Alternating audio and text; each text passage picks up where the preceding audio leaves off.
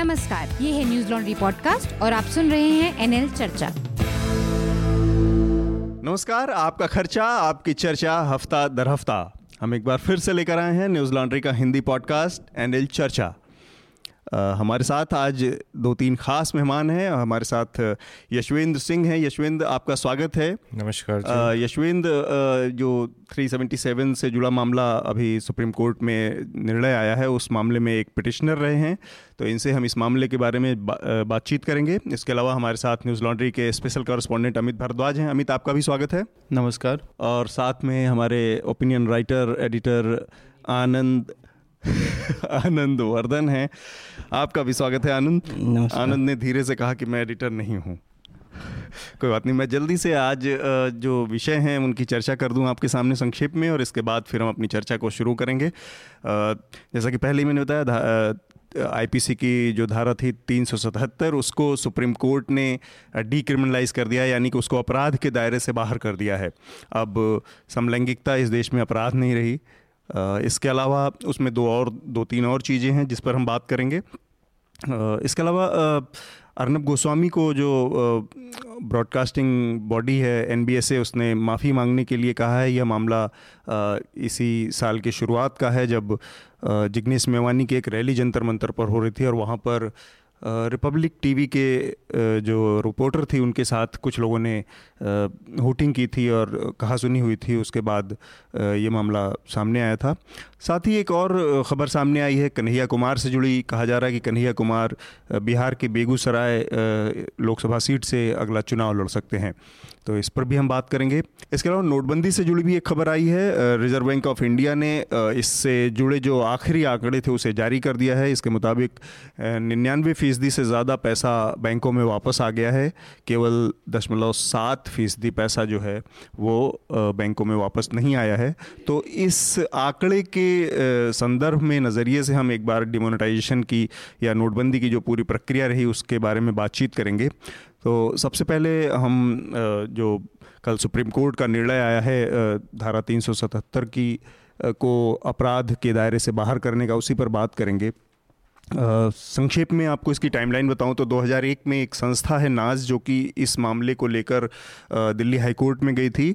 और उस समय हालाँकि जो पिटिशन था, उसका स्वरूप दूसरा था। उस समय जो एलजीबीटी कम्युनिटी थी, उसके अंदर जो उसके हेल्थ से जुड़े समस्याएँ थी इश्यूज़ थे, उसके ऊपर नाच संस्था चाहती थी कि कोर्ट एक निर्णय कुछ ऐसा दे जिससे कि, क्योंकि इस समुदाय के लोगों की चूँकि सामाजिक स्वीकार्यता नहीं और कानूनी बंधन ऐसा है कि वो सामने नहीं आते, इसकी वजह से इनके अंदर जो किसी तरह की बीमारियाँ और वो समस्याएँ होती हैं तो वो उसको झेलने के लिए मजबूर होते हैं, इसलिए कोर्ट को इसमें कोई पहल करनी चाहिए।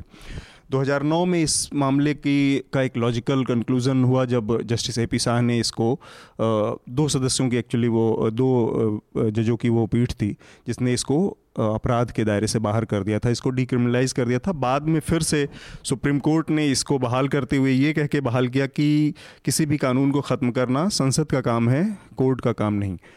और फिर अब हमारे सामने ये स्थिति आई है कि सुप्रीम कोर्ट ने इसको अपराध के दायरे से बाहर कर दिया। इसके इसके बाद जो एलजीबीटी कम्युनिटी है या इससे जुड़े लोग हैं, इस इस कानूनी जो लड़ाई चल रही थी, उससे जुड़े जो लोग थे, उन लोगों में एक खुशी की लहर देखी और पूरे देश में इसे एक ऐतिहासिक महत्व का दिन बताया जा रहा है। तो यशवेंद्र, मैं सबसे पहले आपको इस बातचीत में शामिल करना चाहूँगा कि चूँकि आप उस समुदाय से ताल्लुक़ रखते हैं तो ये कितनी बड़ी कितनी बड़ी बात है आप लोगों के लिए जो अब तक आप झेलते आए हैं उससे किस तरह से अब चीज़ें बदल जाएँगी? देखिए सबसे पहले तो आज दिन जो है वो बहुत ही ऐतिहासिक है और बहुत खुशी का दिन है हमारे लिए।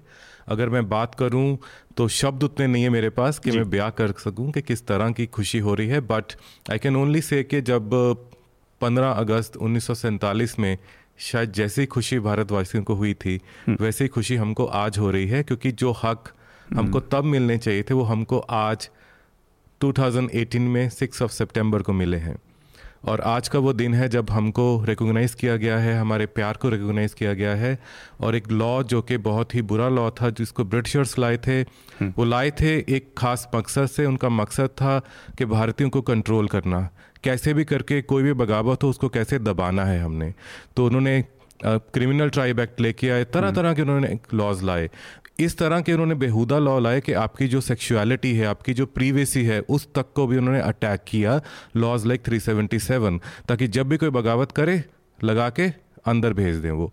तो ये आज बहुत ही खुशी का दिन है और मुझे बहुत बहुत मैं धन्यवाद देता हूँ हमारे सुप्रीम कोर्ट को, हमारे ऑनरेबल जजेस को, जिन्होंने आज हमको ये दिन देखने का मौका दिया and I am very very excited about it जो निर्णय आया उसमें जजों ने, एक जज ने ये भी कहा कि जो अब तक जिस तरह के दौर से जिस तरह की यातनाओं से ये समुदाय गुजरा है, उसके लिए भारतीय समाज को माफ़ी भी मांगनी चाहिए इस समुदाय से। एक चीज़ मैं और इसमें जोड़ना चाहूँगा कि आपने कहा कि अंग्रेज़ों ने बहुत सारे कानून बनाए ये वो, लेकिन हम जब आज की तारीख में देखते हैं, आनंद, मैं आपको भी इस बात, इस प्रक्रिया में आपकी भी राय जानना चाहूँगा। तो हमारे सामने एक चीज़ ये सामने आई कि चाहे वो मुस्लिम समुदाय के धर्मगुरु हों चाहे हिंदू समुदाय के धर्मगुरु हों या क्रिश्चियन समुदाय के जो धर्मगुरु हैं इन सब लोगों ने ये इस, इसके ख़िलाफ़ जो खड़े थे लोग या जो अदालत में इस कानून को हटाने के कि इस कानून के समर्थन में जो लोग खड़े थे वो इन्हीं धर्मों सारे धर्मों के लोग थे। तो अंग्रेज़ों ने किसी भी नीयत से एक कानून बनाया हो लेकिन इसको इसके बचाव में जो लोग खड़े थे वो आज कल के हमारे आपके बीच के लोग थे समाज के लोग थे। तो उस लिहाज से इसको इस जो बदलाव आया है या जो सुप्रीम कोर्ट ने निर्णय दिया है क्या लगता है कि अब चीज़ें आसान हो जाएँगी? क्योंकि समाज में जो लोग हैं वो तो अभी भी इसके खिलाफ एक तरह का रवैया अपनाए हुए हैं। जी देखिए अगर मैं भारत की बात करूँ तो हमारे देश में आ, मैं कहूँगा इग्नोरेंस बहुत ज़्यादा है। क्योंकि अगर छोटे होते किसी को बताया ही नहीं गया कि यू नो यहाँ पे डिफरेंट जेंडर होते हैं। मैन और वीमेन के बिना थर्ड जेंडर होता है, या देर डिफरेंट सेक्शुअलिटीज़ हो सकती हैं। तो उसकी बात ही नहीं की गई कभी आज तक। तो जब किसी की चीज़ के बारे में हमने किसी को बताया ही नहीं तो अपने आप में एक, उसके बारे में पता नहीं है ना? तो उसको लेके एक आपके अंदर स्टिग्मा होगा डिस्क्रिमिनेशन होगा जो दिखता भी है हमको समाज में जो होता है। लेकिन अगर मैं बात करूँ जैसे अपने धर्म के बारे में बात की तो पहले तो बहुत स्पष्ट है कि हमारा जो देश है वो कॉन्स्टिट्यूशन पे चलता है। वही हमारा धर्म है वही हमारा टेंपल है। We respect all the religions and religion have not one only this thing बहुत सारी चीज़ों के लिए उन्होंने मना किया है। फिर हम सबको तो मना नहीं कर सकते। शराबबंदी में कई लोग मना करते हैं। नॉन वेज और वेज को मना करते तो हम किस किस चीज़ को रोकेंगे है ना? बट वी शुड अंडरस्टैंड कि इंडिया इज़ अ डेमोक्रेसी जहाँ पे आपको इक्वल राइट दिए गए हैं और constitution is our temple and is our holy book first of all and second I believe अगर हम थोड़ा पीछे देखें जाके तो हमारी सभ्यता ऐसी सभ्यता है जहाँ पे आपको इजीली मिल जाएगा कि वहाँ पे पुरुष स्त्री या अगर आप रामायण की बात करें महाभारत की बात करें या पुराने हमारे जो स्कल्पचर्स हैं उनकी हम्म। बात करें खजुराहों में देखें आपको इजीली सब चीज़ों का डॉक्यूमेंटेशन मिल जाएगा हम्म। अब इनफैक्ट बहुत इंटरेस्टिंग बात थी जब हम सुप्रीम कोर्ट में थे हेयरिंग हो चल रही थी जुलाई में तब भी ऑनरेबल जजेस ने ये बात कही है कि हम कहीं ना कहीं जो आज का समाज है वो कहीं ना कहीं पे जो मोरालिटी है उसको सिर्फ़ 600 साल या 700 साल पुरानी हिस्ट्री के मद्देनज़र रख के देखने लगा हम्म। और जो पुराने हम बात करते हैं हज़ारों साल का हमारा कल्चर उसको कहीं ना कहीं पे हम लोग भूलते जा रहे हैं एग्जैक्टली exactly. आनंद जो ये समाज और धर्म से इसका द्वंद्व है इसको आप कैसे देख रहे हैं नहीं इसमें धार्मिक नैतिकता का जो आधार है उसे किसे माना जाए जो स्क्रिप्चर्स हैं उन्हें माना जाए जो तो हिंदू समाज का कोई एकमात्र होली बुक नहीं है हम्म। कई हैं विविधता है।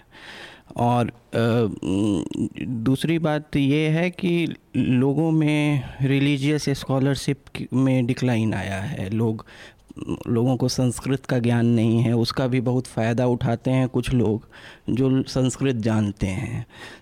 अगर ये ये ये टेंडेंसी हर हाँ, धर्म में जिन हाँ, लोगों को अरबी का ज्ञान नहीं तो कुरान अपने हाँ, हिसाब से इंटरप्रेट कर दो। तो लोगों को पुराण संस्कृत ज्ञान हाँ, नहीं तो पुराण और उपनिषद अपने से कर दो। तो आ, जो भी लोग ये तर्क दे रहे हैं कि इसे अननेचुरल हालाँकि अपराध कहीं नहीं बताया गया है लेकिन अननेचुरल बताया गया है।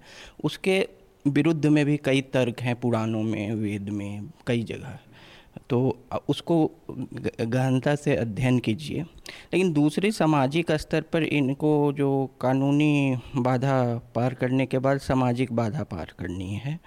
जैसे कि ये पहले व्यक्ति हैं इस कम्युनिटी से जो जिनसे मेरी मुलाकात हुई है। तो ये किस बात का तो मैं उदासीन था इस फैसले पे क्योंकि मुझे इनडिफरेंट कोई कोई ठीक है हो गया फिर भी ठीक है नहीं भी होता तो भी ठीक है। मतलब उदासीनता क्योंकि हमारा डायरेक्ट कोई हाँ संपर्क कोई नहीं कोई संपर्क नहीं है इन, ए, ए, मैं तो इनसे पहले कोई इस कम्युनिटी के आदमी से ही नहीं मिला हूँ। हम्म, तो म, और ये उदासीनता जो है ये इनडिफरेंस है। और ये इनडिफरेंस का एक कारण ये भी था कि कई लोग ऐसे छिपे हुए हैं। हम्म, कानूनी बाधा के कारण। और सामाजिक जो बैकआउट है सोशल बैकआउट के डर से तो अगली जो अगला इनका जो पड़ाव होगा वो सामाजिक बाधा पार करना होगा जो कि मुश्किल होगा वो शायद इनकी पीढ़ी नहीं पार कर सकेगी। दो तीन इ, इ, इन इनके समुदाय की दो तीन पीढ़ियों को लग, अ, समय लगेगा। तो और ये एक जो विक्टोरियन प्रूडिशनेस जो है एक विक्टोरियन नैतिकता के आधार पर अति नैतिकता प्रूडिशनेस अति नैतिकता अतिवादी जो है। अतिवादीता है उस पर आधारित थी। और रेनेसा ने जो यूरोप में जो रेनेसा भी आया उसका वो बौद्धिक क्रांति भी उस प्रूडिशनेस को पार नहीं कर सका। तो अभी तो हम बहुत ही पोलराइज समय में रह रहे हैं। और वो भी तृतीय देश की दुनिया में।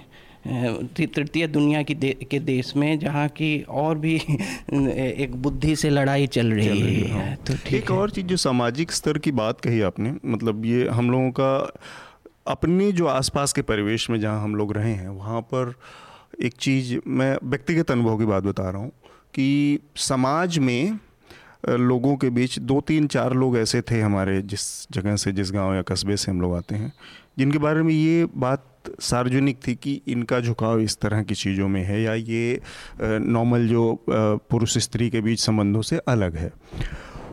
उसको लेके ये बात एक्सेप्टेबल भी थी और वो लोग समाज में एक्सेप्टेड एक्सेप्टेड भी थे। ऐसा नहीं है कि उनको किसी तरह से खारिज कर दिया गया था। तो मुझे लगता है कि इस, इसमें जब चीज़ों में धर्म का एक ज़रूरत से ज़्यादा इन्वॉल्वमेंट होता है, समस्या वहाँ से शुरू होती है। समाज किसी न किसी रूप में मतलब कई बार असहिष्णु भी होता है और कई बार उनसे तालमेल बिठा के भी चलने की को, चलने की वो सलाहियत रखता है।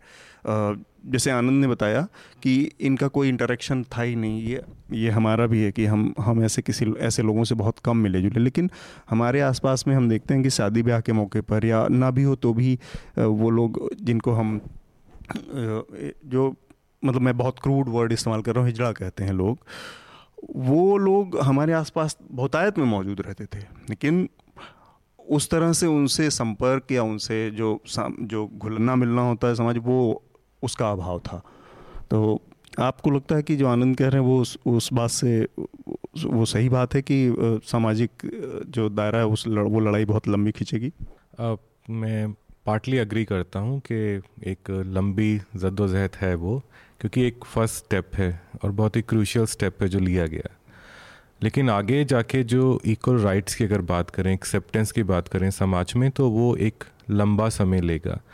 लेकिन ये देखना है कि आनंद साहब ने बोला कि दो तीन पीढ़ियाँ लेंगी तो मैं उसमें यही कहूँगा कि यहाँ से हमारी तरफ़ से एक्सेप्टेंस के लिए हम तैयार हैं। ये सोसाइटी को सोचना है कि वो कितनी जल्दी एक्सेप्ट करते हैं। समाज की तरफ़ जी, जी, से ही बोला कि, कि वो नॉर्मलाइजेशन में दो तीन पीढ़ियाँ just just just want to add here one thing क्योंकि जो कल का जजमेंट आया है तो उसमें एक बहुत स्ट्रॉन्ग चीज़ आई है निकल के जहाँ पे ऑनरेबल जजेस ने कहा है कि गवर्नमेंट के ऊपर भी ओनस डाला है कि आप इसको पॉपुलराइज कीजिए आप बताइए लोगों को क्योंकि सही बात है कि लोगों में बहुत सारी भ्रांतियाँ हैं। भ्रांतियाँ लोगों को अभी ये नहीं पता कि जो किन्नर या हिजड़ा होता है और जो एक समलैंगिक पुरुष होता है या समलैंगिक स्त्री होती है या बाइसेक्सुअल होता है इनमें क्या डिफरेंस है? तो ऑफन आप देखेंगे तो इंटरमिक्सिंग होता है। सो उस पर अब अब ऑफकोर्स जो करता है इंटरमिक्सिंग उसका भी फॉल्ट नहीं है बिकॉज़ आपको कहीं स्कूल में या कहीं यूनिवर्सिटी में पढ़ाया ही नहीं गया। है ना जो हमने देखा बाहर से वो हमने एक्सेप्ट कर लिया। यहाँ तो अभी नॉर्मल जो हेट्रोसेक्सुअल चीज़ें हैं वही टैबू बनी हुई हैं उन्हीं को स्कूलों में एजु, सेक्स एजुकेशन को ही लेके बहुत बड़ी बाधा है तो बाकी हाँ, चीज़ों को। वही मैं बता रहा था जैसे कि आ, इन्होंने सिंबल के तौर पे पब्लिक डिस्प्ले जो है लव का किया। तो भारत में तो अभी स्थिति है जो हेट्रोसेक्सुअल कपल्स हैं उनका ही पब्लिक स्पेस में लव का डिस्प्ले। जो है स्वीकृति नहीं पाता नहीं है। तो अब अभी तो हेट्रोसेक्सुअल्स को ही लेकर के कपल्स के पब्लिक डिस्प्ले ऑफ़ लव को को लेकर काफ़ी हम्म। बाधाएँ हैं। तो आ, वो हाँ। अमित? कल जब वर्डिक्ट आया था यश से, कल भी बात हो रही थी तो एक चीज़ हम सब लोग जो वहाँ इकट्ठा थे, वो नोटिस कर रहे थे कि जो लोग खड़े थे या वेट कर रहे थे, बहुत इंतज़ार था जिनको जजमेंट का, उनका एज ग्रुप अगर हम ध्यान से देखें तो 18-19 साल से ज़्यादातर लोग 27-28 साल, सारे यंग लोग थे। और वो एंथुसियाज़म और आमतौर पे इस एज में लोग वो जो पॉलिटिकल सेटअप है या जो एक्टिविज़म का मोड है, उससे थोड़ा हट के रहते हैं। तो ये एक इंडिकेशन है, आनंद जो कह रहे थे कि शायद तीन जनरेशन लग जाए, लेकिन जो कोर्ट के दृश्य का जो माहौल था कि जिस तरह से लोग, जो एज ग्रुप वहाँ पे था वो बहुत एक्टिव है। उसको और कल के राइट मतलब जजमेंट के बाद जिस तरह से खुशी, झलकी, जो पब्लिक डिस्प्ले था, वो भी अपने आप में दिखता है, दिखाता है कि क्योंकि नया युवा जो है, जो नया जनरेशन वहाँ इंतज़ार कर रहा था डिसीज़न का, वही फिर समाज में जाके इस बात को भी आगे ले जाएगा। तो वो एक होप है कि शायद वो प्रोसेस जल्दी हो जाए। अब यह है कि कितना रिलेक्टेंस समाज की तरफ़ से आता है। शायद मेट्रोज़ में एक कहीं ना कहीं एक्सेप्टेबिलिटी बन रही है इस चीज़ को लेके। छोटे शहरों में कस्बों में गाँवों में मतलब वो एक लंबी लड़ाई है आनंद का वो उसी तरफ़ इशारा था कि समाज के लेवल पे एक्सेप्टेंस जो होगा उसमें काफ़ी समय लग सकता वहाँ जो लोग दिखे उसमें ज़्यादा मुखर लोग थे ना हम्म। जो मतलब कि जो एक्टिविस्ट ग्रुप के थे जो फ्रंट लाइन ऑफ़ स्ट्रगल में हैं लेकिन हाँ। पीछे कई लोग हैं हम्म। तो ठीक बात। इसमें मैं एक ऐड करना चाहता हूँ कि जैसे कल जजमेंट में भी आया है तो आई थिंक नाउ हमारा जो काम है चाहे वो मीडिया जो कि फोर्थ स्तंभ है यू नो डेमोक्रेसी का या जो एक्टिविस्ट लोग हैं या जो सभी लोग हैं तो कहीं ना कहीं लगता है कि हमको अभी आ, हमारे जो इलेक्टेड रिप्रेजेंटेटिव हैं उनके साथ जाके डायलॉग करना पड़ेगा उनको इंगेज करना पड़ेगा। ना फॉर एग्जांपल अगर maybe minimum ministry of information and broadcasting कोई एक एडवर्टीजमेंट लेके आए जिसमें बात करे अच्छा आइडिया है। कि दुनिया भर के सामाजिक सुधार परिवार कल्याण विभाग चलाता है जो हेल्थ डिपार्टमेंट की तरफ़ से उसमें इस तरह की चीज़ें भी कर हाँ, क्योंकि अभी तो this no law like three seventy seven आप सिंपली कह सकते हो कि ह्यूमंस कम इन डिफरेंट लोगों का मानवों के डिफरेंट रंग होते हैं शेप्स होती हैं डिफरेंट जेंडर होते हैं और डिफरेंट सेक्सुअलिटी होती हैं। सब कुछ भगवान की तरफ़ से ही आया है।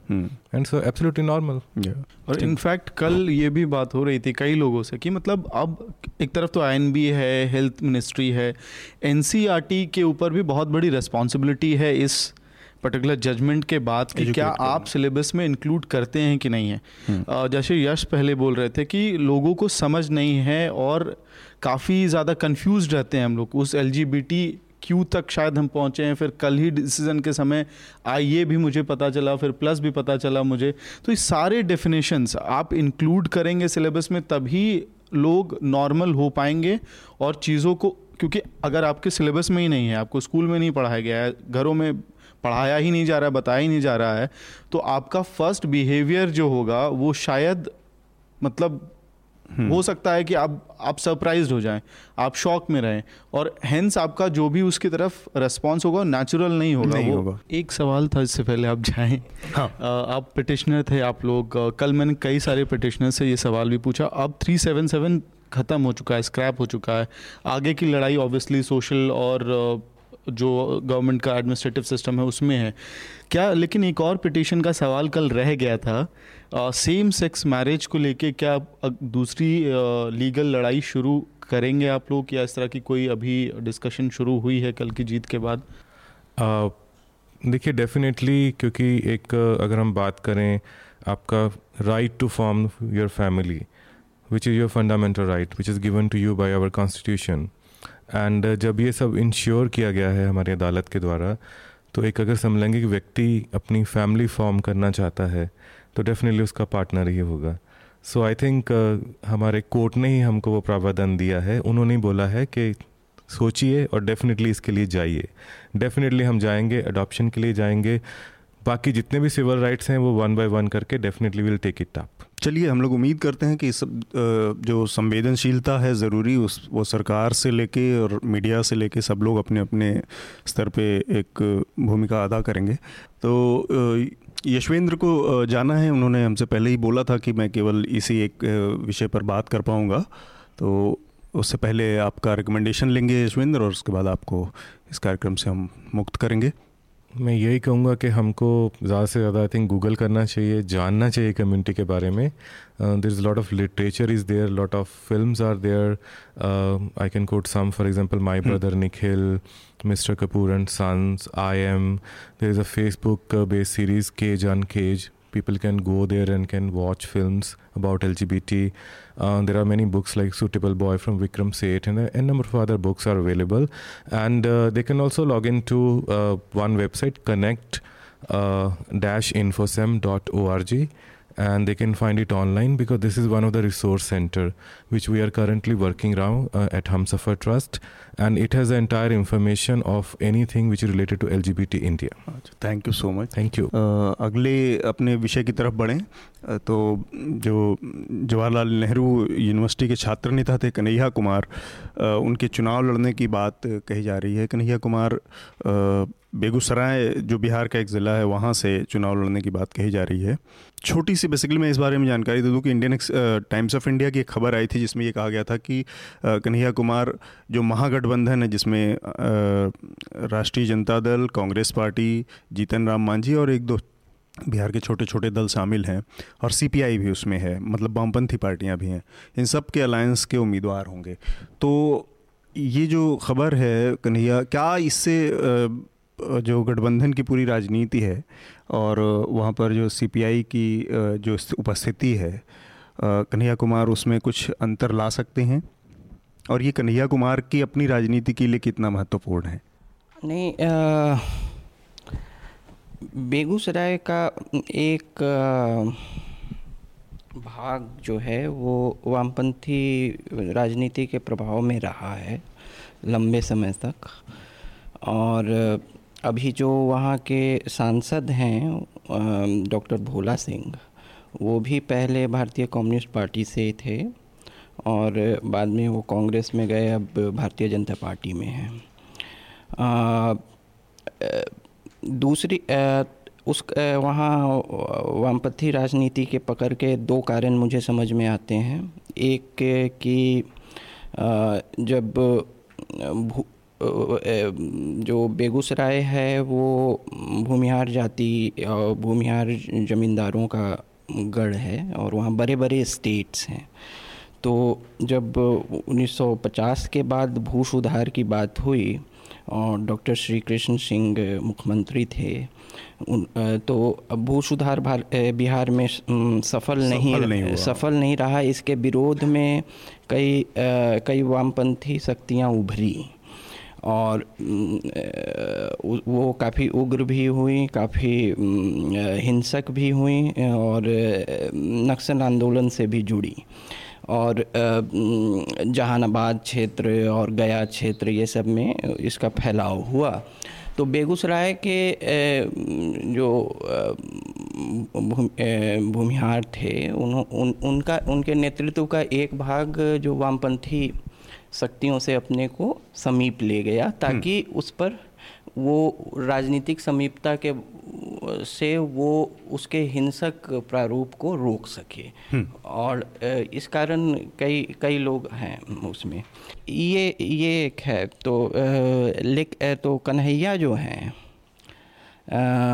कन्हैया बीहट बेगूसराय में एक बीहट क्षेत्र है। बीहट पहले गाँव था बड़ा कस मतलब बड़ा, बड़ा गाँव है। वहीं से आते हैं भूमिहार हम्म। जाति से हैं। तो भूमिहारों का है कि वो अल्टरनेटिवली कुछ उसमें ब्राह्मण से अपने को आइडेंटिफाई करते हैं कुछ क्षत्रिय से। तो दोनों उसमें हम्म। तो वो जातिगत जो उनकी आइडेंटिटी है वहाँ काम आएगी क्योंकि वो वहाँ जो दलित वोट भी है वो भी काफ़ी जागरूक है। लेकिन आ, इनका ये वामपंथ का जो की जो पृष्ठभूमि है वो साम आएगी। वहाँ जो आरएसएस के पहले प्रचारक थे अभी सांसद हैं रा, राकेश सिन्हा वो भी बेगूसराय से ही आते हैं हम्म। और ये कुल मिलाकर है लेकिन वहाँ आसान नहीं होगा कन्हैया को क्योंकि भूमिहार हम्म। जो है भूमिहार जाति जिसका वहाँ प्रभाव है उसमें कई नेता हैं हम्म।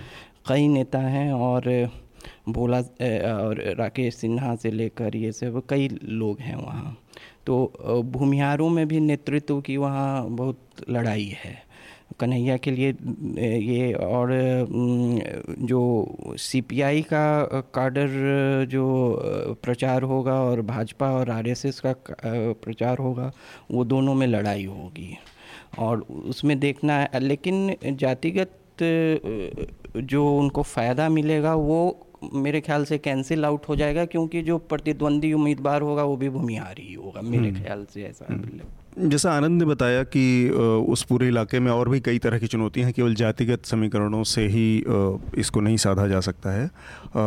लेकिन कन्हैया कुमार जैसे लोगों के लिहाज से देखें अगर तो जिस तरह की उनकी स्थिति बनाई, बना दी गई है, बहुत ब्लैक एंड वाइट जैसी इमेज है, एक तरफ़ लोग उनसे बहुत ज़्यादा प्यार करने वाले हैं, दूसरी तरफ़ उनसे बहुत ज़्यादा घृणा करने वाले लोग हैं।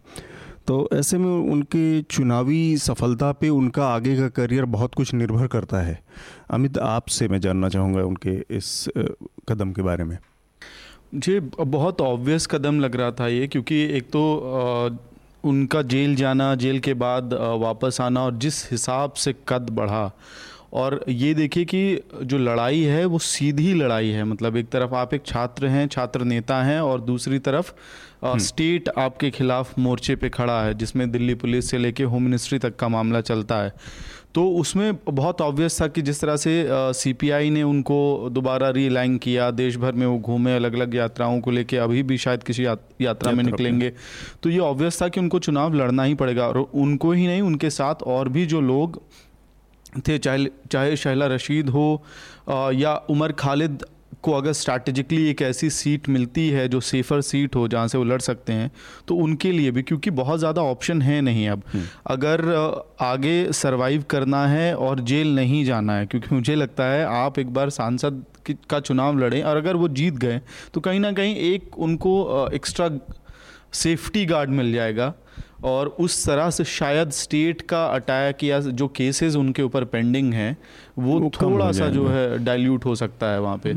कन्हैया कुमार और उनकी जो पार्टी है सीपीआई उसके दोनों के लिहाज से थोड़ा स्थितियाँ भी ऐसी मुफीद हैं कि सीपीआई जो कि एक समय पे बड़ी पार्टी हुआ करती थी सीपीएम से और आज की हालत ऐसी है कि वो अपनी मेरे ख्याल से राष्ट्रीय जो पार्टी की जो स्थिति है वो भी ख़त्म हो चुकी है उसकी तो ऐसे में कन्हैया कुमार की जो लोकप्रियता है पूरी, उसका इस्तेमाल सीपीआई भी करना चाहेगी।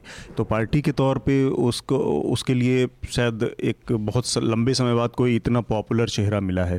आपको लगता है कि पार्टी की रणनीति होगी चुनाव लड़ाने में? देखिए, वो एक है कि जो लोक स्मरण होता है, पब्लिक मेमोरी शॉर्ट होती है तो पैरासूट लीडर्स जो हैं कन्हैया बेगूसराय से तो हैं लेकिन 10-12 सालों से उनका बेगूसराय से कोई संपर्क नहीं है हम्म। तो पैरासूट लीडर जो है वो अभी ही जब उनकी कुछ लोकप्रियता एक खास वर्ग में है हम्म। तो अपना भाग्य वहाँ आजमा सकते हैं पाँच साल बाद पब्लिक मेमोरी में वो धीरे धीरे गायब होंगे हम्म। और पाँच साल अगले पाँच साल अगर वो बेगूसराय में नहीं रहेंगे हम्म। तो वो समाप्त हो जाएँगे। हम्म। अभी वो बिना बेगूसराय में रह के दिल्ली से जाकर चुनाव लड़ सकते हैं लेकिन पाँच साल बाद नहीं, नहीं। कर पाएँगे तो उस लोकप्रियता को भुनाने का यही समय है एक फैक्टर ये भी है। तो और, जो समय के हिसाब से भी वो कैपिटल खर्च ना हो जाए। हाँ समय के अभी पॉलिटिकल कैपिटल अभी जो बना हुआ है वो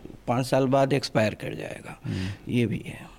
पर एक चीज़ इसमें ये भी है आनंद कि कन्हैया कुमार के साथ अभी उम्र है। तो अगर वो ऑब्वियसली हर नेता एक कंस्टिट्यूंसी जो है अपनी को नर्चर करता है, उसको पोसता है तो कन्हैया कुमार जैसा नेता अगर अगर उनको राजनीति में कुछ करना होगा तो वो भी इस दिशा में कुछ ना कुछ करेंगे ही। और पार्टी का बैकअप मिलता है और इस लोकप्रियता के आधार पर अगर वो जीत जाते हैं तो शायद वो अपनी कंस्टिट्यूंसी बनाने में सफल भी हो। मतलब मैं ये कह रहा हूँ कि पाँच साल बाद का तो खैर उनका क्या भविष्यवाणी करना अभी से? नहीं ये तो कि अगर अभी तुरंत चुनाव नहीं लड़ते हैं तो पाँच साल बाद तो उनके लिए बहुत खत्म चांसेस रहेंगे हाँ, रहेंगे। वहाँ रहना होगा। हाँ। दिल्ली से रह के फिर बेगूसराय की राजनीति नहीं कर पाएँगे। हम्म, हाँ। और बेगूसराय जो है राजनीतिक रूप से बहुत जागरूक जिला है। वहाँ से मंत्री आए हैं कृष्णा शाही आपको याद होगा नरसिम्हा राव हम्म। मंत्रालय में मंत्री थी हम्म। वो भी वहाँ से आती हैं और ये और वहाँ के भूमिहार राजनीतिक रूप से बहुत जागरूक हैं और दलित का भी सपोर्ट उनको आसानी से मिल जाएगा ये भी ज़रूरी नहीं है क्योंकि बहुत दलित जो है वामपंथ से अपने को अलग कर लिए हैं क्योंकि हम्म। दलित आकांक्षाएँ जो हैं वो वामपंथ से हमेशा मिलती नहीं हैं तो ये भी है ये भी ठीक बात है एक इलेक्टोरल हाँ। फैक्टर में अगर नंबर चैनिंग में हम बात करें तो वहाँ एक पॉजिटिव बस कन्हैया के पास ये होगा कि राजद का जो एक स्ट्रॉन्ग कैंडिडेट होता हाँ, था। वो गठबंधन का उनको समर्थ शायद तो शायद फ़ायदा मिलेगा। गोलाबंदी होगी। हम्म। गोलाबंदी जो है भाजपा और संयुक्त विपक्ष की होगी। हम्म। उसका फ़ायदा हो सकता है। मिल सकता हाँ। लेकिन एक आखिरी चीज़ ये भी हाँ। है कि जब चुनाव ये बड़ा अजीब दौर है कि जो क्योंकि विपक्षी मोर्चा एक होगा भाजपा से सीधी लड़ाई होगी तो उसमें रॉन्ग और राइट वाली लड़ाई हो जाती है। लेकिन इसमें जो वोट डालने वाला आदमी होता है उसका बड़ा नुकसान होता है। कन्हैया कुमार को जब वहाँ की जनता चुनेगी ऑब्वियसली इलेक्टोरल एजेंडा कुछ और होगा, लेकिन जब वोट पड़े तो शायद ये भी एक स्टैंडर्ड होना चाहिए कि जब वो जे एन प्रेसिडेंट थे तो उस एक साल में उनका परफॉर्मेंस क्या रहा था अध्यक्ष के तौर पे? और वो बहुत डिसमल रहा था। उनकी परफॉर्मेंस के ऊपर बहुत सारे सवाल हैं जेएनयू में। तो इन चीज़ों का भी ख्याल रखना चाहिए जब इस तरह की बहस होती है राधर देन नंबर क्रंचिंग जातिगत समीकरण, ये भी चीज़ें, इन चीज़ों पे भी बातचीत होनी चाहिए। एक और चीज़ है, कन्हैया कुमार के लिए पॉलिटिक्स में आना इसलिए भी मुझे लगता है ज़रूरी है कि जिस तरह के उनके ऊपर अटैक हैं स्टेट की मशीनरी का जो अटैक होता है, उससे निपटने के लिए आपको स्टेट का ही समर्थन भी चाहिए होता है। तो अगर वो सांसद या विधायक जैसी चीज़ें बनने में कामयाब होते हैं तो उसके जो जुड़े कुछ प्रिवलेजेस हैं, जिससे जुड़े जो कुछ फ़ायदे हैं, वो उनको कहीं ना कहीं आगे आने वाले भविष्य में इन सब चीज़ों से एक एक एक तरह की सुरक्षा, एक कवच देते हैं। नहीं अंत में तो देखिए संसदीय प्रणाली में अगर आपकी राजनीतिक आपका राजनीतिक जीवन है आपका वही करियर है तो अंत में तो आपको चुनावी राज और आप तो उसका जो है लॉजिकल कंक्लूजन क्या है एक तर्कसंगत उसका जो निष्कर्ष यही है कि आप ज़्यादा लोगों का प्रतिनिधित्व करें, करें और ज़्यादा लोगों का प्रतिनिधित्व आप विधायक या सांसद मंत्री या प्रधानमंत्री होकर ही कर सकते हैं तो उसमें कोई ये वाली बात नहीं है कि इसको यही करना था। अरे कोई भी जो राजनीतिक महत्वाकांक्षा या राजनीतिक करियर वाला व्यक्ति है वो चाहेगा कि हम्म। वो ज़्यादा लोगों का प्रतिनिधित्व करे वो उसमें कोई बड़ी ठीक है हम अपने अगले विषय की तरफ़ बढ़ें जो नोटबंदी से जुड़ा मामला था और अभी पिछले हफ़्ते उसके आंकड़े आए। असल में ये आंकड़े तो आ गए थे जब पिछले हफ़्ते की शुरुआत में ही जब पाँच जो सामाजिक कार्यकर्ताओं की देश भर में गिरफ्तारियाँ हुई थी, ठीक उसी दिन आरबीआई ने, रिज़र्व बैंक ऑफ़ इंडिया ने नोटबंदी के सारे आंकड़े फाइनल जो है जारी किए थे। और उसके मुताबिक निन्यानवे दशमलव तीन प्रतिशत जो नकदी थी उस समय, आठ नवंबर 2016 के पहले जो अर्थव्यवस्था में नकदी चल रही थी, वो सारा पैसा वापस आ गया। और केवल सात, दशमलव सात प्रतिशत पैसा जो है वो वापस नहीं आया है।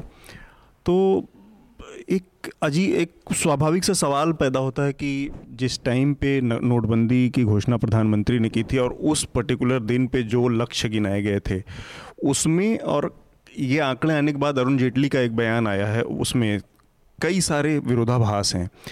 तो मुझे ऐसा मतलब एक लगता है कि सरकार ने जो बार बार बार बार इसको बदलने का काम किया है लक्ष्यों को, तब बहुत स्पष्ट रूप से नक्सलियों को, आतंकवादियों को काले धन की बात की गई थी।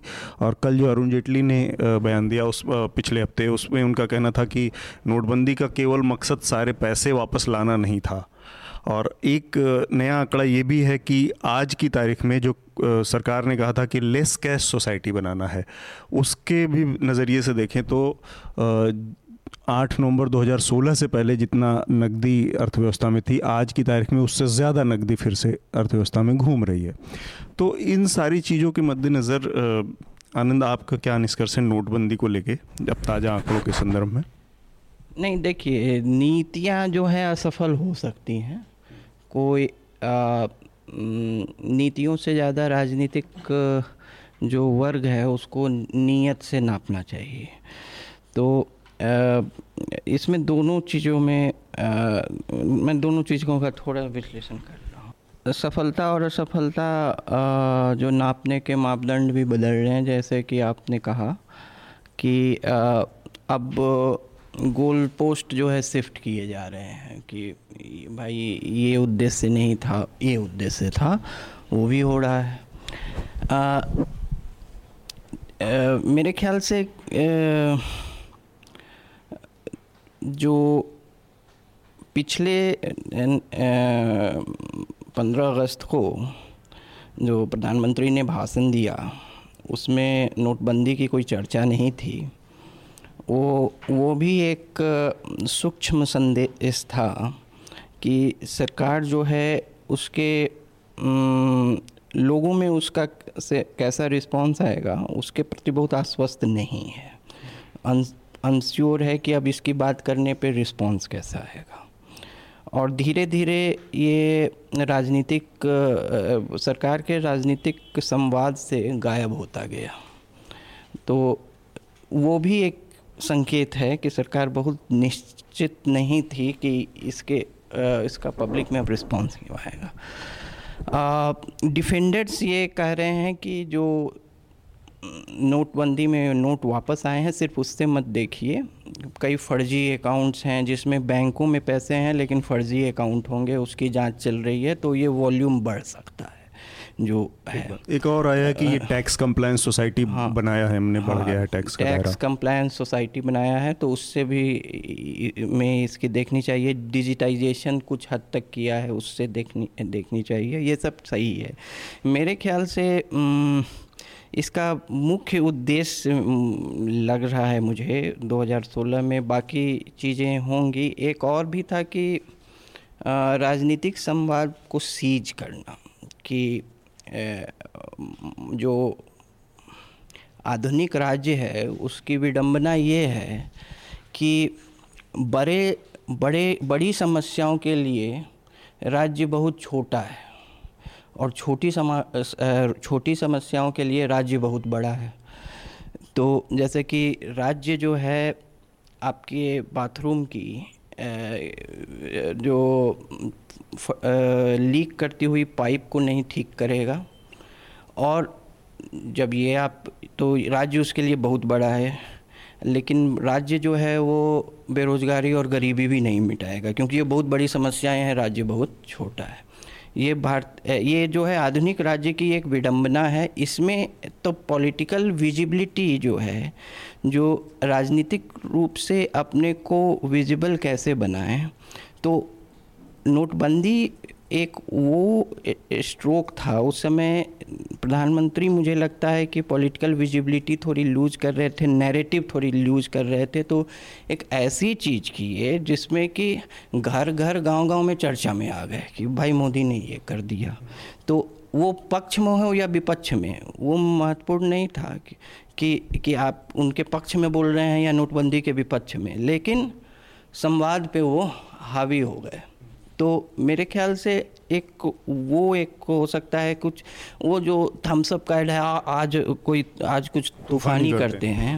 वो वाला। हाँ, सलमान खान वाला जो एलिमेंट आ गया हाँ, था प्रधानमंत्री तो के आज कुछ तूफानी करते हैं वाला वाला था। तो ये था विजिबिलिटी स्ट्रोक मुझे ज़्यादा लग रहा था। हम्म। और उसके पीछे आर्थिक तत्व आर्थिक तर्क हैं और विपक्ष में भी तर्क हैं। मेरे ख्याल से भारत में और कहीं भी उतनी ईमानदारी नहीं है कि नीतिगत असफलताओं को स्वीकार किया जाए। Exactly. मैं यही बात करने जाता आपने कहा कि नीति और नीयत, नीतियाँ सफल हो सकती हैं, नीयत पे बात करनी चाहिए। पर हमारे यहाँ दिक्कत यह है, और पॉलिटिकल क्लास की मतलब ये आज मोदी जी या इससे पहले कोई भी रहा हो अपनी असफल नीतियों की, अपनी असफलताओं को स्वीकारने का मन उतना जो एक बड़ा हृदय चाहिए, वो बड़ा दिल चाहिए, वो देखने को पूरी तरह से नदारद रहता है। वरना गोल पोस्ट चेंज करने की नौबत नहीं आती बार बार और कई मामलों में अब चूँकि हम डेढ़ साल, दो साल बाद इस बात की चर्चा कर रहे हैं तो हम कह सकते हैं कि ये एक बहुत लूजली कैलकुलेटेड डिसीज़न था, जिसमें तीन चार और चीज़ों का ज़िक्र कर लेना चाहिए कि करीब डेढ़ सौ लोगों की जान चली गई। इसकी कोई अकाउंटेबिलिटी कहीं फिक्स नहीं होती है इस दौरान। करीब दो साल में, दो फाइनेंशियल ईयर में मिला के करीब पंद्रह हज़ार करोड़ रुपए नई करेंसी छापने में पब्लिक मनी का पब्लिक जो करो करदाता का पैसा है इन्वॉल्व हुआ ये आज की तारीख में लगता है कि पूरी तरह से गैर ज़रूरी व्यय है। ये दो तीन चीज़ें थी। अमित, आपको नोटबंदी के बाद जब ये आंकड़े आए तो आपको क्या, निष्कर्ष, आपका क्या रहा? अपने आप में जब ये आंकड़े आए और जितने समय के बाद आए तो मोदी सरकार की सफलता या विफलता का वो अपने आप में एक ट्रैक रिकॉर्ड है कि एक मूव जो आपने एक झटके में रात को कर दिया, आठ नवंबर की रात को उसकी रिपोर्ट देने में आपको हाँ तूफानी तो कर दिया लेकिन उसकी रिपोर्ट देने में आरबीआई को डेढ़ साल से ज़्यादा का समय लग गया। तो ये अपने आप में एक मैसेज है। दूसरा मैसेज है Uh, मैं बस न्यूज़ रिपोर्ट्स खंगाल रहा था तो उसमें कुछ हेडलाइंस हैं। Demonetization is the first step to curb black money and corruption प्रधानमंत्री नरेंद्र मोदी ने कहा था कि काला धन खत्म होगा और भ्रष्टाचार खत्म होगा। ये उन्होंने बोला दिसंबर 2016 में। अब उनके मंत्री क्या कहते हैं PM never said demonetization was about black money प्रधानमंत्री ने कभी नहीं कहा कि डिमोनेटाइजेशन जो है काले धन के बारे में था उसको ख़त्म करने के बारे में था। शिव प्रताप शिव प्रताप शुक्ला जो मिनिस्टर ऑफ़ फाइनेंस हैं उनका ये बयान है। तो अपने आप में दिखाता है कि आप सरकार खुद एक्सेप्ट कर रही है उनके नेता और मंत्री खुद एक्सेप्ट कर रहे हैं कि डिमोनेटाइजेशन कितना बड़ा सक्सेस स्टोरी था। नंबर एक। नंबर दो कि नीति को कभी सफलता विफलता से नहीं देखनी चाहिए, नीयत से देखनी चाहिए। लेकिन फिर वही बात है कि नीयत तो ठीक है, नीयत अच्छी रही होगी प्रधानमंत्री की और हो सकता है कि बाद में अरुण जेटली जी की भी नीयत अच्छी रही होगी कि साठ बदलाव करने पड़ गए कम समय में। लेकिन जितने लोगों को समस्याएँ हुई और जिस तरह की समस्याएँ हुई, फ़सल का समय था, शादी ब्याह का समय था और ये बात लगातार खड़े हो रहे थे, लेकिन वही है कि जो सवाल खड़े कर रहे थे उन पे चार और सवाल खड़े हो जा रहे थे। माहौल इस तरह का तैयार कर दिया गया था। उसका पॉलिटिकल डिविडेंड भी भाजपा को मिला। उत्तर प्रदेश चुनाव में उन्होंने सर्टिफिकेट के तौर पे दिखाया कि देखिए भाई डीमो हुआ उसके ठीक बाद चुनाव हुए उसमें हम जीते हैं। और इसमें दो तीन चीज़ें और ध्यान देने वाली बात है कि पूरी पूरी होड़ लगी हुई थी उस वक्त। झारखंड छत्तीसगढ़ यहाँ के मुख्यमंत्रियों के बीच में एक रेस लगी हुई थी कि कौन कैशलेस सोसाइटी बनाएगा। लेस कैश सोसाइटी की बात नहीं हो रही थी कैशलेस की बात हो हम्म। रही थी। और उसमें तो इस लेवल तक के लोग चले गए कि उन्होंने कह दिया कि भाई एक महीने दो महीने तीन महीने में स्टेट ही कैशलेस हो जाएगा। और उसी वक्त मेरी बात हुई थी झारखंड में एक मंत्री से। हम्म। तो उन्होंने पहले तो खूब डिफेंड किया और जैसे ही कैमरा बंद हुआ तो उस वक्त कह रहे थे कि बताइए जिस राज्य में मोबाइल का नेटवर्क नहीं आता है कैशलेस सोसाइटी की बात कर रहे हैं। ठीक बात। नीयत नीयत नीयत तो मैंने ये कहा कि नीयत थी पॉलिटिकल विजिबिलिटी हम्म। मैंने नीयत को कभी बहुत ऊँचा नहीं बताया। तो नीयत खराब भी हो सकती है। हाँ वो मैं कह रहा हाँ। था और नीतिगत सफलताएँ असफलताएँ उसका उसकी समीक्षा होगी। मैं बोला कि नीयत थी उसमें उसीलिए मैंने बताया कि आधुनिक राज्य की विडम्बना कि राजनेता की विजिबिलिटी रोज़मर्रा के जीवन में नहीं होती है तो ये तूफानी करने का है पॉलिटिकल विजिबिलिटी मजबूरी आती है फिर। हम्म। ठीक बात है। और ये जो अमित ने एक इशारा किया कि डेढ़ साल से ज़्यादा समय लग गया, जो उस, वो भी बहुत इंटरेस्टिंग है टाइमिंग आप देखिए। तो इसमें एक कॉन्स्परेसी थीरी है, जिस पर मैं भरोसा नहीं कर रहा हूँ कि जिस दिन पाँच पूरे देश में पाँच छः एक्टिविस्टों को गिरफ़्तार किया गया ये रणनीति के तहत हुआ कुछ लोगों का। अब वो वामपंथी वर्गों का, तब तबके का ही तरफ़ से फैला गया था कि उसी दिन ये धीरे से इन्होंने इनको आरबीआई के आंकड़े जारी करने थे।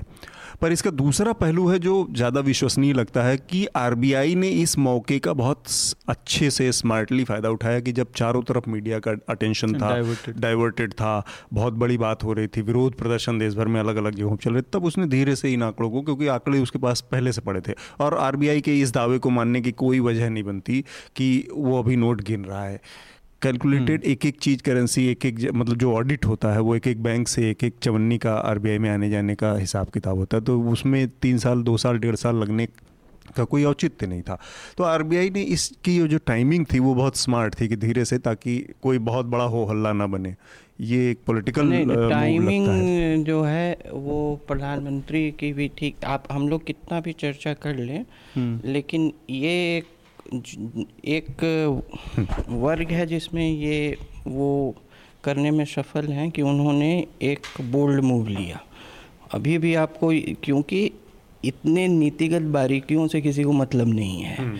कि हाँ इसने चलो ये बहुत ही बोल्ड मूव लिया कि नोट बंद कर दिया एकदम रातों रात तो ये एक और जो संपन्न लोग हैं, उनको भी कतार में खड़ा करा दिया, ये करवा दिया तो ये उसके विपक्ष में आप कई तर्क दे सकते हैं, लेकिन और आम चुनाव के तीन साल पहले ये होना, और वो टाइमिंग जो है, उसके जो नकारात्मक प्रभाव है उसको भी कैंसिल आउट कर दिया। पब्लिक मेमोरी से चले चला गया है मतलब अब वो डिमोनेटाइजेशन उनके लिए मतलब नहीं रहा। मतलब एक वोटर वर्ग के लिए बहुत लोगों के लिए है हम्म। मतलब है बहुत लोगों को घाटा हुआ उससे बहुत लोगों को हानि हुई उसके लिए तो है ही। लेकिन जो उनका कोर वोटर ग्रुप है उनमें एक साहसी निर्णय लेने वाला उसकी छवि बनी। उसकी छवि बनी। हम्म। ठीक बात। अपने कोर वोटर के बीच में अपनी एक छवि के लिए पूरे देश को लाइन में लगा देने वाले प्रधानमंत्री के तौर पे मोदी जी याद किए जाएँगे। और बाकी जो नुकसान हुए, शादियों की बात हुई, खेती की बात हुई नोटबंदी की लाइन में मरने वालों की बात हुई, अब वो सब भूल गई, जो कि क्योंकि पब्लिक मेमोरी बहुत शॉर्ट है। तो आज की चर्चा में बस हम इतना ही करेंगे। उससे पहले एक छोटी सी चीज़ है जिसमें मैं अमित आपसे संक्षेप में जानना चाहूँगा कि वो गुजरात में पाटीदारों के एक युवा नेता हैं हार्दिक पटेल और पिछले काफ़ी समय से उन्होंने काफ़ी दम कर रखा है नाक में गुजरात सरकार और केंद्र सरकार दोनों के और वो इस समय भूख हड़ताल पे हैं। आज मेरे ख्याल से उनकी भूख हड़ताल का चौदहवा दिन है। जी। तो वो हड़ताल अभी भी चल रही है और क्या वहाँ से कुछ आपकी जानकारी है इस बारे में? तो आज एक चौदहवा दिन है हार्दिक पटेल जब हम लोग रिकॉर्ड कर रहे हैं और काफ़ी कमज़ोर हो चुके हैं। पहले ही खबरें आई थी कि भूख हड़ताल के दौरान लगभग 20 किलो के आसपास उनका वज़न कम हो गया है। और सबसे मांगे बहुत साफ़ हैं। वही उनका जो पहला अनामत का जो उनकी मांग थी कि भाई पाटीदारों के लिए अनामत हो, शिक्षा व्यवस्था में सुधार हो और नौकरियाँ और शिक्षा ये दो जो अनामत उनका जो मेन हम्म। एजेंडा है ये दो है और इस बार भूख हड़ताल में एक एडिशन किया है उन्होंने आ, कि वो किसानों के कर्जा माफ़ी की भी बात कर रहे हैं और किसान समुदाय की जो समस्याएँ हैं एग्रीगेरियन क्राइसिस जो है उसको भी एक मंच पे वो लेके आए हैं हम्म। काफ़ी ऑब्वियस था कि इसको एक लार्जर बेस बनाने के लिए एक्सेप्टेबिलिटी बनाने के लिए उन्होंने दूसरे एजेंडे को ऐड किया था और हमसे बातचीत के दौरान भी उन्होंने कहा था कि भाई, भगत सिंह के रास्ते पे हम चले हैं और इस बार हम गांधी के रास्ते पे भी चल के दिखाएँगे, क्योंकि ये लोग आरोप लगाते हैं कि युवा है, ये गांधी के रास्ते पे नहीं चल सकता है। और उसी राज्य में वहीं पे बैठना जहाँ गांधी की स्मृतियाँ अभी भी जीवंत हैं। लेकिन ये देखने वाली बात है कि जो राज्य में सरकार है, भाजपा की सरकार, वो अभी तक रिस्पॉन्स उसकी तरफ़ से कुछ नहीं है। बारहवें बारह दिन तक तो कोई रिस्पॉन्स ही नहीं था। ये इंटरेस्टिंग चीज़ है अमित मैं इसमें मतलब ये मेरे दिमाग में सवाल था कि ऐसी जगह पे आप बैठे हैं कि और जिस तरह की पॉलिटिक्स आप करते हैं आपसे को जो मौजूदा सत्ता है वो रिस्पॉन्स नहीं देगी। ये बहुत ऑब्वियस था ये आपको पता होना चाहिए। तो, तो क्या प्लान बी कुछ था उनके पास कि अगर कुछ जान पे बन आती है हालत ख़राब होती है तो उनके पास प्लान बी क्या होगा?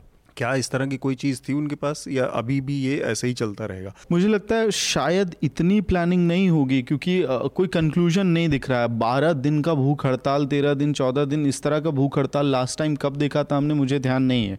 और बारह दिन का सबसे लास्ट वो अन्ना हजारे का ही हुआ था बारहवें दिन टूट गया था। और उसमें पब्लिक मोमेंटम बन चुका था तो और सरकार पे प्रेशर भी था लेकिन यहाँ तो कोई रिस्पॉन्स ही नहीं आ रहा। है मतलब बारहवें दिन के बाद थोड़ी खबरें आनी शुरू हुई कि जूस कहीं से आ नहीं रहा है। जी।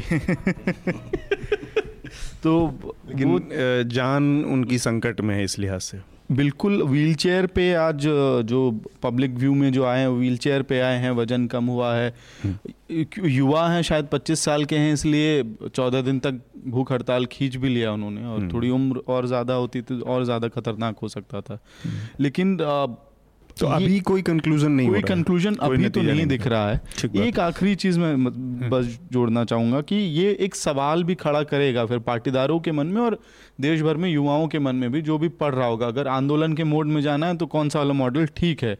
कि एक दिन हड़ताल करो दो चार ऑफ़िस तोड़ो फोड़ो आग लगाओ दो चार जगह। चर्चा मिल जाएगी। तो तुरंत चर्चा मिल जाएगी राष्ट्रीय मीडिया कैमरा लेके आ जाएगा पॉलिटिकल क्लास आप पे बयानबाजी शुरू कर देगा या दूसरा वाला मॉडल क्योंकि हार्दिक ने दोनों ट्राई किया है उन पे आरोप दोनों आरोप तोड़फोड़ वाला भी आरोप है उनके ऊपर अब ये भूख हड़ताल में भी है। तो इसमें तो कुछ उनको फ़ायदा होता हुआ नहीं दिख रहा है। नहीं जैसे प्लान बी की बात हम कर रहे थे तो उसमें हरिद्वार में स्वामी निगमानंद का मामला था पिछ दो तीन साल पहले की बात है जब लगातार कितने दिन उन्होंने 115 दिन। 115 दिन तक वो लगातार भूख हड़ताल पर रहे और उनकी मौत हो गई थी। गंगा संरक्षण और अवैध खनन खनन खनन से जुड़ा मामला था वो। आनंद आपका हार्दिक पटेल के बारे में क्या न- मैं हार्दिक पटेल के मुद्दों को एक दूसरे मुद्दे से जोड़ना चाहूँगा कि ये जो सरकारी नौकरियों में आरक्षण में नए ओबीसी समूहों को जोड़ना ये मराठवाड़ा आंदोलन में भी दिखा कुछ सालों पहले जाट आंदोलन में भी दिखा। अभी उत्तर प्रदेश में एक प्यून के पद के लिए हज़ारों आए मतलब आवेदन आए उसमें पीएचडीज भी आई हाँ।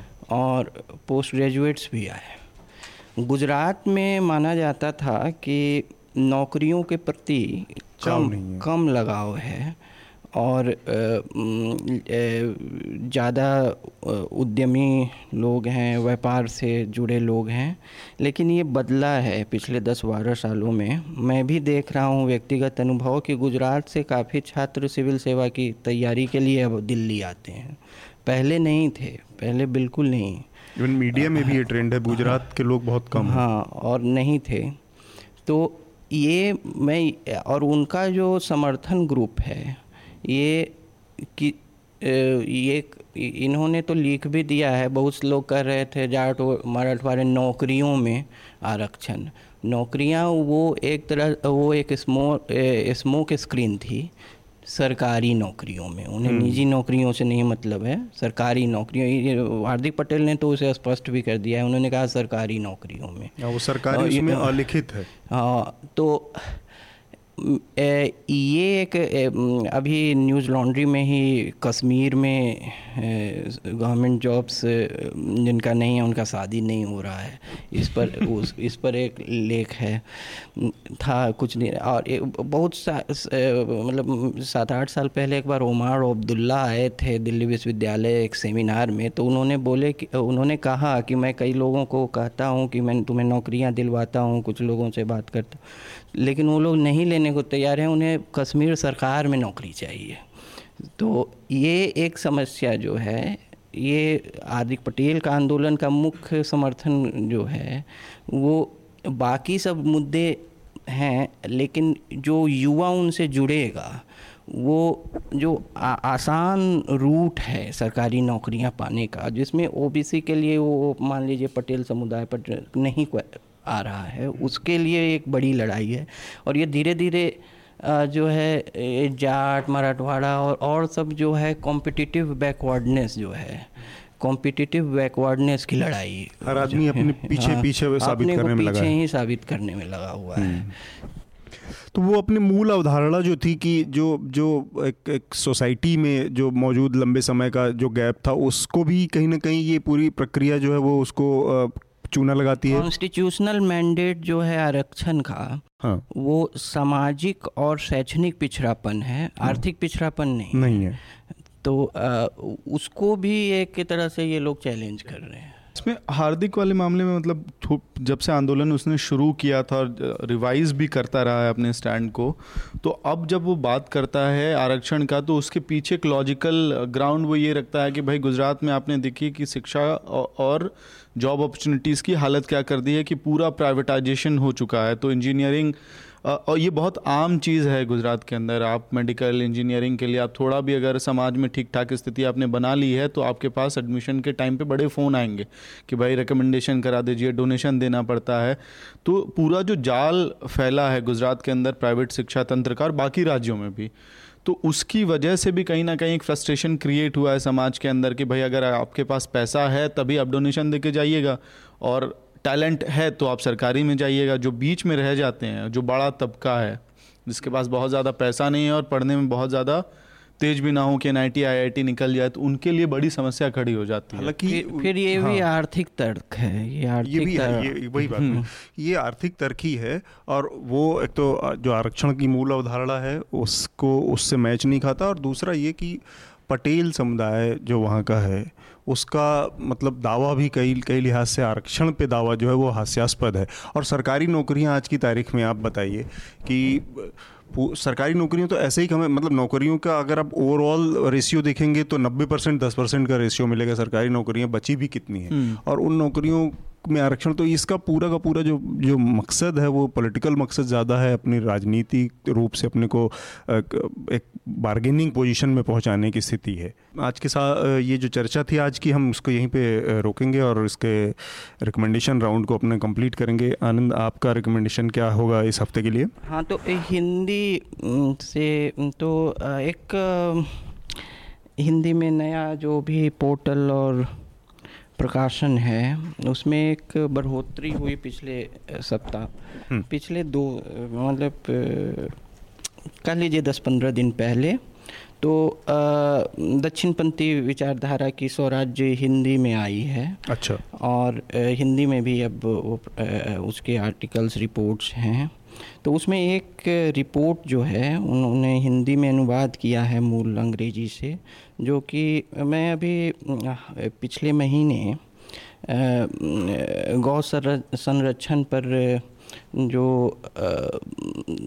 एकेडमिक किताबें हैं और 19वीं शताब्दी से न्यूज़पेपर रिपोर्टिंग है या इतिहासकारों, विद्वानों ने जो लिखा है उसकी, उसका अध्ययन कर रहा था तो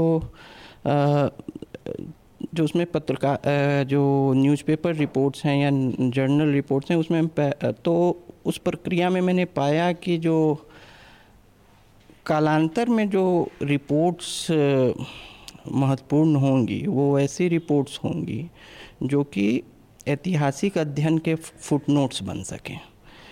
ऐतिहासिक अध्ययन के क्योंकि 30-35 साल अगर गौ संरक्षण पे अभी जो हिंसा हो रही है उसमें बहुत अच्छे रिपोर्ट्स आए हैं हम्म। जो गौ रक्षकों के हिंसात्मक स्वरूप उनके राजनीतिक संरक्षण पे कई अच्छी रिपोर्टें आई हैं लेकिन ऐसी कम बहुत कम रिपोर्ट हैं जो कि जो अहिंसक तत्व हैं जिनके जिनके जीवन का जीवन शैली जिनके जिनके जीविका गौ संरक्षण से जुड़ी हुई हैं।